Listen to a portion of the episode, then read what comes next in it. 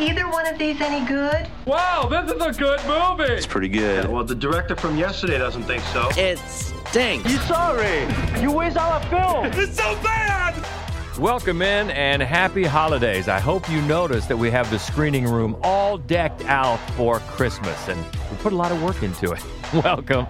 This is the Screening Room Podcast, and she is Hope Madden. He's George Wolf. And first of all, we want to say thank you, big thank you to McKenna Grace for joining us last time. That was that was fantastic. To talk about the movie and to talk with her, she is just, we'll say it again, she's a sweetheart. Yeah, she is. Just a charmer. And thanks for all the great comments, too, about the episode. It was a lot of fun to do, and hope you enjoyed not only her movie, Ghostbusters Afterlife, but all the movies from last week. But now we're moving ahead to this week, officially the holiday movie season. And when Patrizia Reggiani, an outsider from humble beginnings, marries into the Gucci family, her unbridled ambition begins to unravel their legacy and triggers a reckless spiral of betrayal, decadence, revenge, and ultimately murder in House of Gucci.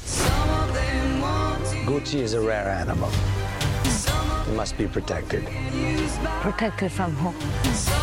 from whoever threatens it. What game are you playing? But we're a family.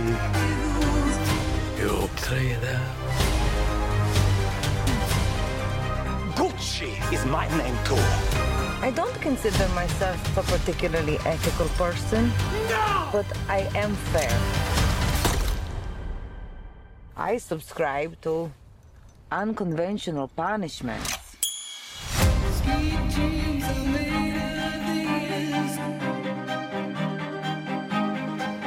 Well, this is the legendary director Ridley Scott, who's been cranking them out lately, and I know the release dates have all gotten jumbled, of course, with uh, with the pandemic and everything. But just a few couple of months ago, he had the Last Duel, which bombed, although it was very, very good. We both liked it. But now he's back with House of Gucci. I really don't think this is going to bomb.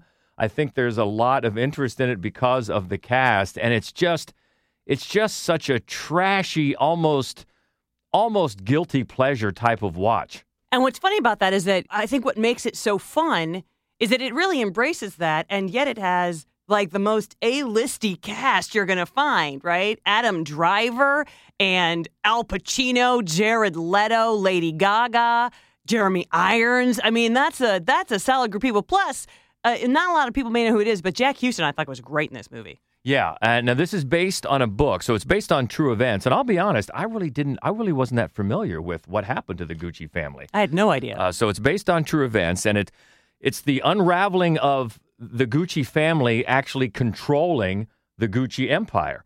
And uh, it pretty much starts, at least the movie's uh, take, is that the fuse is lit when Maurizio Gucci, played by Adam Driver, marries this commoner, Patricia, played by Lady Gaga. And that at, at the beginning, Maurizio doesn't really seem interested in following in the family business. He, he wants to be a lawyer, and he just doesn't seem that impressed with it all. And then once he marries Patricia, she just Lady Macbeths it all the way from New York to Milan, and her ambition seeps into him, and then pretty soon he is making deals that go behind the backs of his father, played by Jeremy Irons, and his uncle, played by Al Pacino, who basically split the, the they own the Gucci empire 50-50. So you've got double crosses, and then you've got um, Maurizio's cousin, Paolo, who's the Fredo in this group, uh, played by Jared Leto, with some pretty impressive older man makeup. He doesn't play an elderly man, but he plays an older man, and that can be that makeup, as we've seen in many movies, can be difficult. This is pretty good. So you've got this star-powered cast just tearing into this material with spinning the wheel of accents. Just try to pick them out because they're it gets comical after a while, to be honest. And the actors, all of them, but especially Jared Leto and Al Pacino, trying to out Italian each other, it gets a little ridiculous in a completely fascinating, entertaining way. It's really funny actually because yeah, you do have from Lady Gaga, whose whose accent is very thick, borderline Russian, to Jeremy Irons, who's just Jeremy Irons. You know, he doesn't even choose. He's just he's just coming on as, a, as an elegant Englishman, somehow playing a, an Italian-born dressmaker. It's crazy. And you know what really cemented it for me? Just last night, I was flipping channels. I don't know what you were doing, but I caught a little bit of that show that Stanley Tucci has. I think it's on National Geographic or something. It's called Searching for Italy, and he goes around. It's basically about food. And I just happened upon a segment where he was talking to this real Italian woman, and I'm like, oh, that's what it sounds like. And it, and it doesn't sound like anything in this movie, but that just kind of cemented it for me if we didn't know already. But it's still very entertaining. I think Lady Gaga has a shot, despite the accent, of getting another Oscar nomination. She's very good, and she's the vessel really that we see this whole thing, the eyes that we see it unfold through. Uh, and she constantly makes it watchable. And if you if you didn't think there was enough Lady Macbeth in it, there's a bewitching angle when she consults a psychic that I, I guess she really did in real life, played by Salma Hayek, and then some stooges of hers. So then you get a little bit of I Tonya in this thing. It's just crazy. It is a little bit overlong. It's about two and a half hours, and there certainly are segments that that drag a little bit. Uh, but also the the tone it, it has a hard time focusing on a consistent tone. And and weirdly, I think one of the things that feeds that is the really random soundtrack choices. They were all over the place. I was searching for a thread. Okay, why are these the songs? And they didn't fit uh, chronologically, and they really didn't fit thematically either. I thought that kind of threw off the tone. I also felt like so you you mentioned I Tonya, and that is a film that nailed the tone. Yes. You know, it knew it's like this true crime slash camp sort of a and and man, they balanced it perfectly. I feel like Ridley Scott loses that tone a little bit too often. This is then that's really I think the tone that they should have been going Yeah, for. yeah. It's because it's, a true crime story, but it's so insane that it is a little bit campy and comical. Yep. And when they on the in the scenes where they nail that, I think it works out really well. And then there are other scenes where you're just I don't understand why we're looking at this. I mean, there were some fascinating moments of of Adam Driver's character taking photos or posing for photos, which just sort of encapsulates how awkward a person he was. Which is, which, they were fun, but at the same time, at two and a half hours, you're like, I don't understand how this contributes to the overall film at all. So there were moments like that that I just I couldn't figure out. Yeah, I thought curiously, even though it did seem overlong, I still thought the arc of Maurizio, played by Adam Driver, I thought his arc going from sort of interested party, uninterested party to the dark side of ambition still felt a little rushed to me. Yeah, I think so too. Although Adam Driver was magnificent as he always is. He was. Love the cast, but overall, it is very, it is entertaining. It'll make you feel better about your own family uh, if your Thanksgiving went off the rails. Didn't go off the rails as much as these people. Uh, so it is. It's a fascinating story if you're really not that familiar with it as we weren't. Uh, and watching this cast dig into it is entertaining. Just, just I think missed the mark. Uh, certainly, because it reminded me that just a few years ago, Ridley Scott did a, a similar theme uh, focusing on the Getty family uh, with with power and greed and corruption in that movie, All the Money in the World, which I thought was great. Uh, and this one just not quite there yet. Of course, that one was sort of a dramatic thriller. Yeah, it was. And and I think it was the comedic element that sometimes worked well and sometimes threw him off his game. Yeah, but uh, but this one's still entertaining, and you can find it in theaters right now called House of Gucci.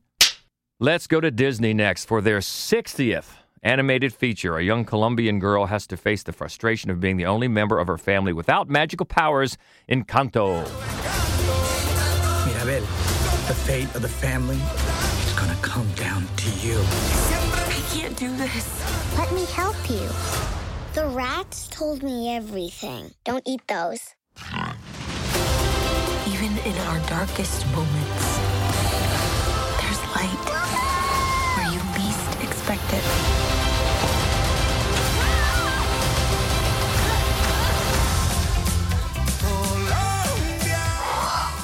A lot of stairs. But at least I'll have a friend. Nope, you flew away immediately. Quitter! Hey, you know who doesn't have a lot of free time right now? Lin Manuel Miranda. Yeah, because just last week we talked about his directorial debut with a feature, which is one he did not write the music to. Earlier this year, he had a film, an animated film came out that he wrote the entire score to, did all the music to. And then this is the second one where he co writes the music for this film. And you can always tell. I mean, he has such a, a style. When you're listening to a song, you're like, well, this is either somebody who's been inspired to imitate Right, Lin Manuel right. Miranda or it's the real guy. In this case, it's the real guy. And one of the things I think that this movie has going for it is it is packed with music. I mean, there you barely Yeah. get a scene without a song, so that's fun. and it's packed with color. And a lot of, as you pointed out in your written review, a lot of um, action for, for, the kids. I think it will really uh, hold their attention. And this one we should mention is only in theaters right now. We're used to the Disney stuff also coming out on Disney Plus the same day, day and date, but not for this one. This was only in theaters, and it's it's just got a lot of nice elements. Yeah, the story centers around this this magical house that gives the family at a certain age the kids go into a room and they're granted magical powers. One has super strength, and one is a shapeshifter. Uh, the, the grandma heals with food, things like that. But for young Mirabel, who is um, voiced by Stephanie Beatriz from uh, Brooklyn Nine Nine, and also she had a supporting role in uh, In the Heights, she doesn't get one. And so she's frustrated by that, and she doesn't understand why. And then when the magic of the house is threatened, then she begins feeling that she's the cause of that. Or that maybe her gift will be that she can save the magic and the family. And I think that's really where the film draws its power is that it really taps into everybody's personal feeling that they're not good enough and that they're disappointing their family. And then this sort of adolescent desire to be special and to be the one that saves the family, you know? And I think that's one of the reasons that the, the film is, I think, powerful is that it speaks to something that feels more universal than maybe what you're going to find in your traditional Disney fare uh, on the flip side of that is the stakes don't feel that high, right? Nobody's going to die, right? You know what I mean? And so, and there is no real villain, which is a plus and a minus. Disney villains, as you know, that's the only reason Yeah. I watch Disney films. I love the villains. But on, on the flip side of that, you also don't get the typical Disney cliche of finding out that she's a princess. It's true. It's true. I mean, I, th- I really think this movie sidesteps an awful lot of Disney cliches. It's to the degree that you almost don't feel like it's a Disney film, which is fresh. I say that as a good thing. Um, and also, I think that it does humanize. I mean, the story is a lot more human than what you're used to. It really is something that I think a lot of people are going to f- relate to really well. And again, as you said, it's just gorgeous. It's so bursting with color and energy that I feel like it is it's one that deserves to be seen on a big screen. Yeah, agreed. And it's nicely culturally diverse as well. It really ties into this of, of the Colombian setting, ties into the magical realism of the literature that you'll find. It is, you know, it, it- and I've always been a fan actually of that of that that style of literature, and and so it's interesting for a lot of people. It might not seem that different for an animated film to work magic into it, but the way that they work magic into the story in a way that almost feels everyday, I think, was very. I mean, a, a, a really lovely nod toward the the literature of, of Colombia, which which is very unique to its own culture. Yeah, agreed. Three co-directors here: Jared Bush, Byron Howard, and Charisse Castro Smith. But again, the music a plus by Lin Manuel Miranda. And as, as Hope said, even if you didn't know that going in, you'd know it after a couple of a couple of tunes. But I think it's one the whole family will enjoy for the holidays, especially the, the kids. There's a, enough here, enough motion, enough uh, eye candy, and the songs to keep it moving. And again, not on Disney Plus. You can only find this in the theaters right now. Encanto. Next is the return of Oscar-winning director Jane Campion. Story of charismatic rancher Phil Burbank inspiring fear and awe in those around him when his brother brings home a new wife and her son. Phil torments them until he finds himself exposed to the possibility of love. This is called The Power of the Dog. A man was made by patience and the odds against him. For what kind of man would I be if I did not help my mother?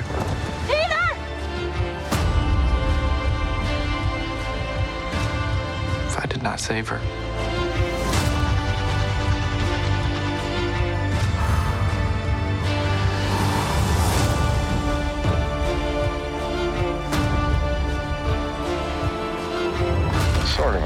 Lonesome place out here, Pete. Unless you get in the swing of things.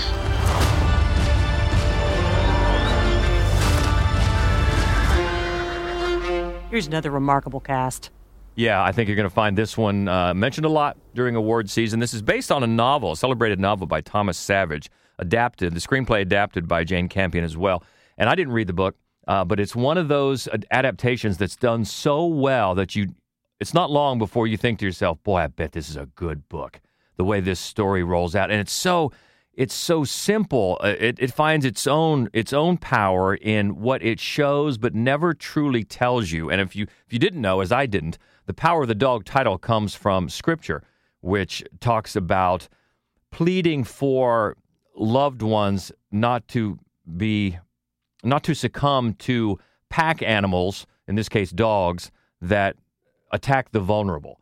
And that is where Phil, the lead, the lead character here, comes in because he is a master of that, and he is played masterfully by Benedict Cumberbatch. And if he doesn't get a Oscar nomination, I will be shocked because he is so great in this, leading a fantastic cast, and he's so polar. He's the polar opposite of his brother. His bu- brother, played by Jesse Plemons, his brother George, and they're both wealthy ranchers in 1925 Montana. And his brother is soft spoken and polite and well dressed and clean and, and very empathetic of others. Phil is none of those things. And when George brings home a new wife, Kirsten Dunst, and her grown son, uh, played by Kodi Smit-McPhee, Phil doesn't like any of it, but he zeroes in on Peter, the son, as the target of his scorn because Peter is gentle and he's artsy and he's he's smart and in Phil's eyes, he's not a man. And so he likes to belittle him in front of everybody, especially his ranch hands. But the story turns when Phil's attitude toward Peter turns. And all of a sudden, he decides to become his mentor in teaching him the things he needs to know to get along as a rancher. And Campion sets this great slow burn of dread set against the fantastic uh, visuals of the vastness of the Montana wilderness and then the intimacy of the power dynamic within this family. And you just you you you can't help the feeling is oh my god this this caring toward Peter is not real. The, he, is he in danger? What's going to happen here?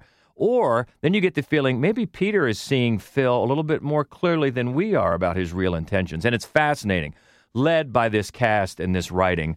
And the way it unravels this this this family dynamic and it also gives not only Benedict Cumberbatch who's the lead for sure but the script and the direction gives the other supporting actors the room to create indelible characters of their own, and they all do a fantastic job. And it's a it's just a, a, a great cast, a great piece of filmmaking that uh, again because of the in- incredible visuals deserves to be seen on the big screen. And this is going to be an awards contender for sure. So if you want to see it now beforehand, I would recommend it. It's only in theaters now.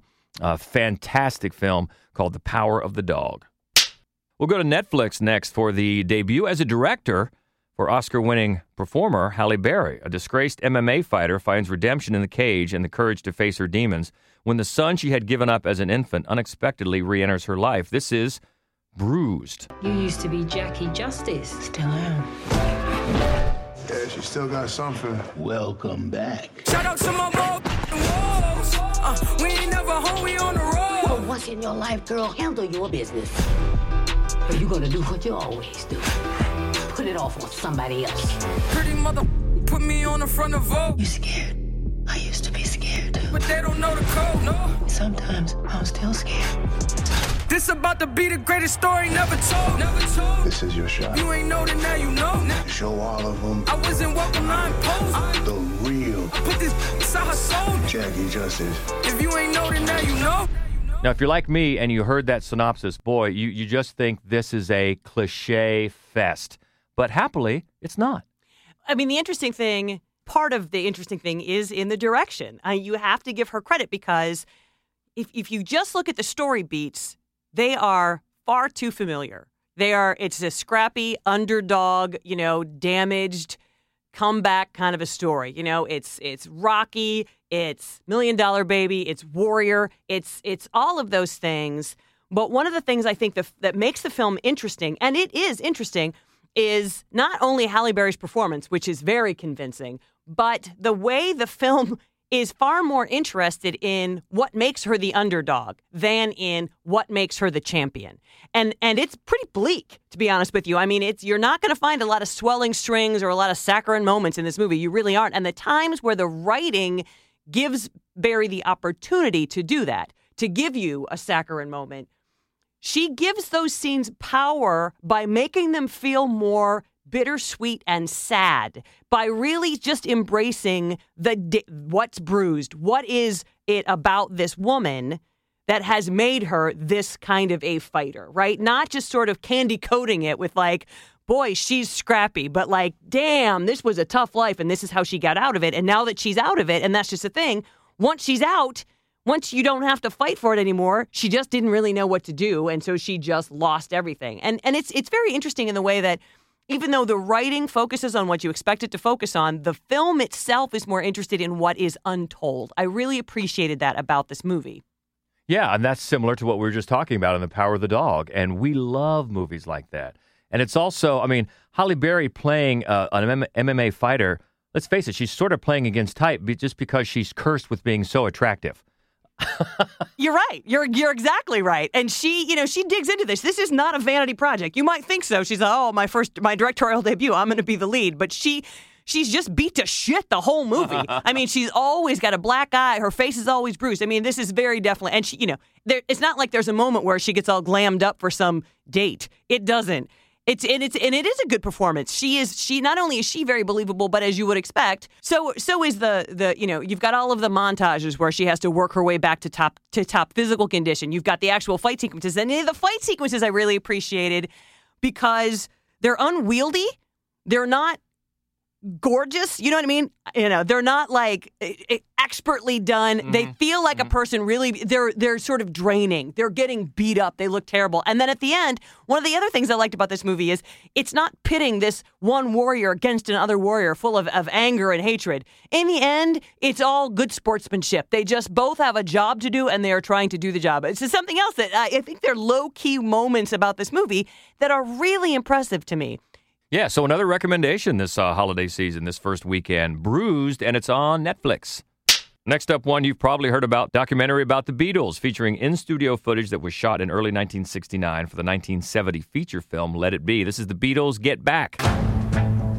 What would you like to see the Beatles do now? The show, a live show. We should do the show in a place we're not allowed to do it, getting forcibly ejected. I think that's too dangerous. I mean, that is an interesting thought of you all being beaten up. Stop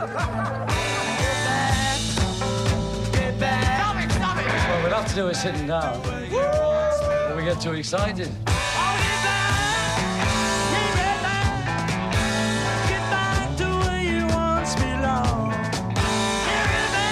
Ringo said that he thought we ought to just tell it like it is. I think we are.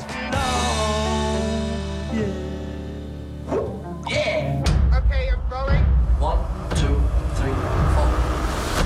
This one's on Disney Plus three different parts. Full disclosure, we've only seen part one as we tape this, but it's director Peter Jackson who has shown.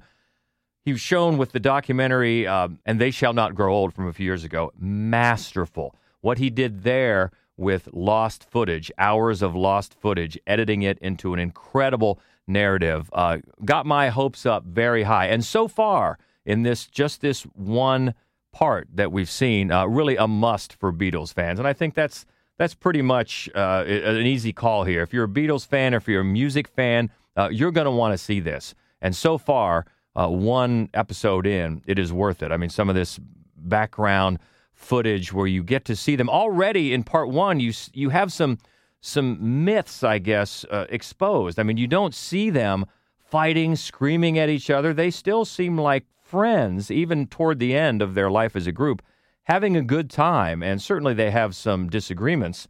And at the end of part one is when George Harrison actually leaves the band for a few days.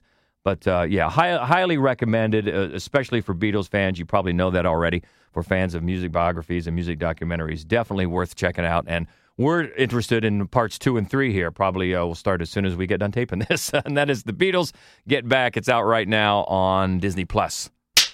Next is a drama set inside a pre war duplex in downtown Manhattan. It follows the course of an evening in which the Blake family gathers to celebrate Thanksgiving.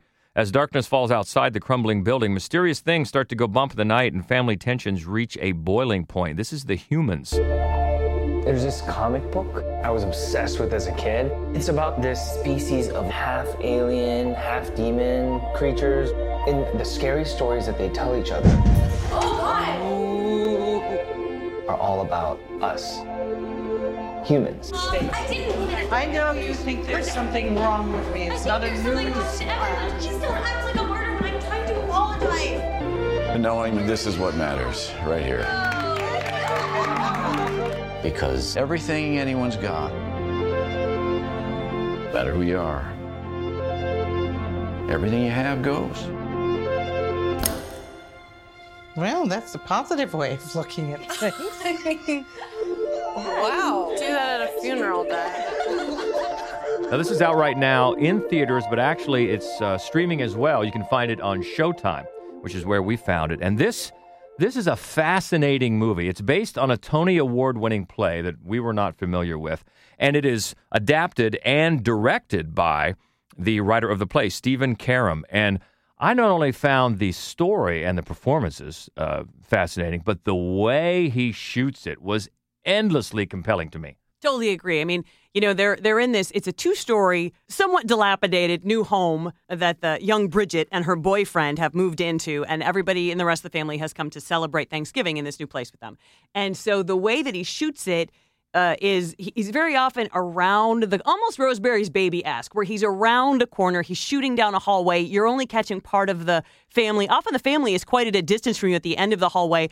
Um, so the close-ups are few and far between, and, and, and I think which gives them power when you do get them, and uh, and the way that he sort of cordons off certain sections of the family at a time. So the whole family's in the room, but because of the way that it's shot, you're only seeing two people at a time, and they may not even be the people who are talking. It really is an incredibly, a very, I think, organic and interesting way. First of all, to bring the scenery, right, the setting of the home into the story to create a character around that setting, and also to kind of mix up what does would I think another in another case feel too much like a play. Yeah, and it's interesting because the uh, close-ups of the cast are few and far between, but there are close-ups. There are close-ups of fixtures and walls and pieces of the architecture, which was fascinating to me because you know the director is directing your attention.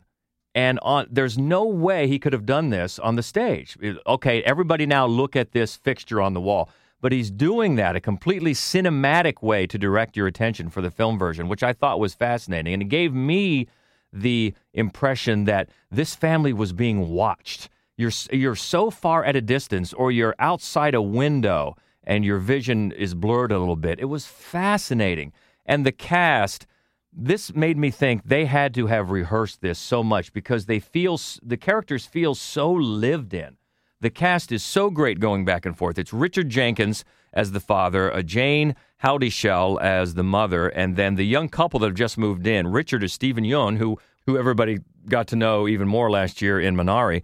And he's sort of the outsider here because this seems to be his first Thanksgiving with his uh, new girlfriend's family. And his girlfriend is Bridget, played by Beanie Feldstein, the one daughter. And then her sister, Amy, is played by Amy Schumer. And then they've got old grandma, Momo, uh, played by June Squibb, who's basically in a wheelchair much of the time and doesn't say much. But it's a fascinating family because they're just they just seem so authentic as they bicker back and forth and they bring up old wounds and they say biting remarks.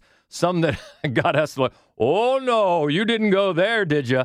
Over Thanksgiving, that it just seems so real. And then as it goes along, things are learned about the family, secrets are exposed, and yeah, some some weird things go bump in the night. And it's just, I just found it so fascinating. And ultimately, I didn't know much about it going in, but it was still different than what I expected. Yeah, I agree with you entirely. And I love, I mean, the, the use of the building. It's a building that at one point, you know, many years ago was very solid and it is really showing its decay. And I think that that's part of also the family dynamic because Yes. because Eric Richard Jenkins and his wife, they're very dedicated and devoted to his mother who is who is in the last stages of Alzheimer's. And I think what they're part of the the the complexity of the film is that they're looking at this younger generation that just doesn't see things the way they see things at all. And I think Richard Jenkins' character, he's staring at this house that's falling apart, and he's, I think, seeing the change in generations. There may not be somebody who is this dedicated to him 20 years from now. You know that that everything is different with this new generation, and he feels like he's he's it's it's slipping away from him. I think. I mean, Richard Jenkins. This is no surprise that he is a masterful actor and and such an incredible performer in generating empathy regardless of the character he's playing but he is just amazing in this movie Yeah, and just a great adaptation of his own play by Stephen Karam. It is called The Humans, and again, you can find it in theaters and also on Showtime. Well, so far, nothing but good ones.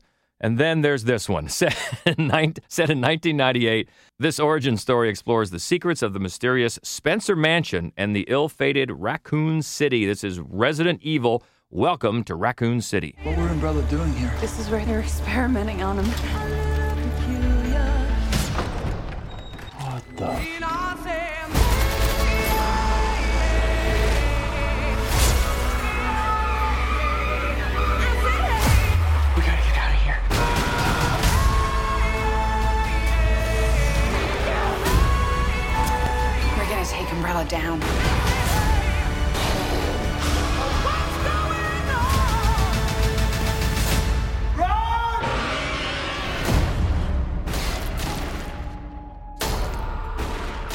So it's I think the sixth. I think it's the sixth Resident Evil film.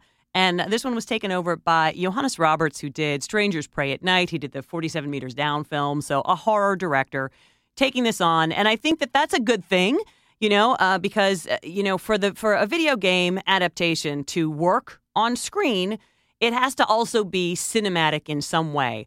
I do feel like, as as did most of the others in this in this franchise, it falls too much back on the video game itself. It Yep. doesn't really give a lot of depth to the different situations that you hit in the video game to start shooting at zombies. It doesn't, I think, add much to that. I just don't think it really works very well. It feels like if you're not a fan of the video game, if you're not played the video game, it just feels like every other zombie movie that you maybe saw in the late 80s and early 90s. Um, and if you are a fan of the video game, you're probably just thinking, I wish I was just playing the video game. Yeah, I'm just, as we've mentioned a few times, we're not gamers. So any excitement that a movie that ties into the first person shooter type of experience does nothing for me. Maybe that's on me. I don't know. But you're right. It has to be, a movie version has to be cinematic. And this one, it, it was just boring uh, to me. It really was. Yeah, I mean, I really think for a video game to work as a film, you have to be able to A, draw in people who don't play the video game as a movie, and B, draw in people who play the video game and don't make them just wish they were playing the video game instead. You know, because I feel like there's something, obviously, there's, you're, it's so much more visceral when you are actually a part of the action that's taking place that you have to give them a reason not to be that, just to be watching it passively. I don't think this movie does that. I did appreciate Donald Logue appearance. he came on the screen like, "Hey!" so his he plays a, a police chief, um, kind of wisecracking, as you might guess from Donald Logue, and so I did appreciate that. I mean, I didn't dislike it as much as you did because I can fall, you know, I have nostalgia for a certain type of film and this reminded me of, you know, all the movies I used to watch on HBO when I was a kid. It it doesn't break new ground, but it's not terrible at what it does. CGI monsters. How, what do you think? Where do they rate? Well, they weren't terrible. They weren't great. They weren't super impressive. They were fine. Well, even early on, when there was a bird, an effective bird, I thought, oh, is Yeah, that, no, that wasn't was very not good. great, The- but no. yeah. So anyway, it is. if you're a fan of the Resident Evil series, you might like it, and stick around because there's an extra scene halfway through the credits. Might give you an idea as to uh, whether or not they are done, and I would guess they don't want to be done. I uh, hope that's not a spoiler. Uh, welcome to Raccoon City. It is in the theaters now. And we'll finish out with another horror, horror thriller Twin Brothers running a haunted house and an ins- twin brothers running a haunted house and an aspiring actress are all affected by the disappearance of a young girl. This is called Autumn Road. You have no control over what your body does. No control over what you are. This doesn't have anything to do with him, does it? Charlie! You're mad at me, Charlie. I can see it. I can see it all over your face. I can feel it. What do you want from me? All we need is some change. I can give that to us. So Riley Cusick does it all here. Uh, not only does he write and direct, but he plays the twins who are running uh, a you know Halloween haunt. And Lorelei Linklater, uh, Richard Linklater's daughter, who also was the the star, one of the stars of Boyhood, she returns to the scene of the crime. This is the last place anyone saw her sister ten years ago as a kid. So she comes back. She starts spending some time with these uh, twin brothers, and things get creepy. It's not a bad film, actually. It has a lot going for it. I think the the real problem here is that Riley Cusick probably bit off more than he could chew. That maybe he shouldn't have focused on directing and starring in both roles. It feels a little threadbare. The performances aren't always uh, as good as they ought to be. It's one of those things where you think, yeah, this there was something here, but it just didn't turn out as well as it should have. And that was also our, our reviewer Kat McAlpine's opinion of the film. You can see her full review at maddwolf.com. She did appreciate the violence. Uh, she did say the violence is shocking. It just never really meets a resolution. So, yeah, check out her review. And that is uh, available on streaming on VOD right now called Autumn Road. Well, the lobby and Daniel Baldwin, the Schlocketeer, taking the holiday off, well deserved. So we'll uh, meet up with him again next week. In the meantime, looking ahead to next week at the movies, we've got Joaquin Phoenix, his latest uh, to lead the pack next week called Come On, Come On. Also, the mountain climbing expedition 14 Peaks. Ooh, I'm going to watch that tonight. Also, Benedetta, which you just watched. I did. I can't wait to tell you about it next week. And Encounter, Hey, I like the title of this one a movie called Wolf. and also a movie called Flea, but F L E E, not E A. Okay, and the latest Diary of a Wimpy Kid. Is that a, a remake or a new one? It's a new one, as far as I know. And also um, Advent Calendar. and Blonde Purple. That's the pack next week. Might be some additions to that. Usually are. In the meantime, let us know what you thought about the big ones. Any of them uh, this week? House of Gucci or Encanto or Power of the Dog, Halle Berry and Bruised. We're always up for keeping the conversation going. You can find us on Twitter. That's easy at MaddWolf, M A D D W O L F. Also on Facebook and Instagram. It's MaddWolf Columbus and the main website where you can find all of our written reviews and our horror movie only podcast called Fright Club. That's all there at maddwolf.com. So until next week, keep in touch. Have a great holiday season. Kick off to your holiday season and uh, save a drumstick for us. Well, no, do you like drumsticks? I do not. You, you want the mashed potatoes. If you want to know how deep Hope's love of mashed potatoes goes, remember that scene with Richard Dreyfuss in Close Encounters of the Third Kind where he's building up that mountain and mashed potatoes? This means something. It's important. That would be like half of your serving. Plus, what a waste of deliciousness. The point is, she likes the mashed potatoes. So enjoy. We'll talk to you soon. She is mashed potato love and Hope Madden. He's George Wolf. and this is the Screening Room Podcast. See ya. I do wish we could chat longer, but I'm having an old friend for dinner. Bye. Okay, everybody, that's a wrap.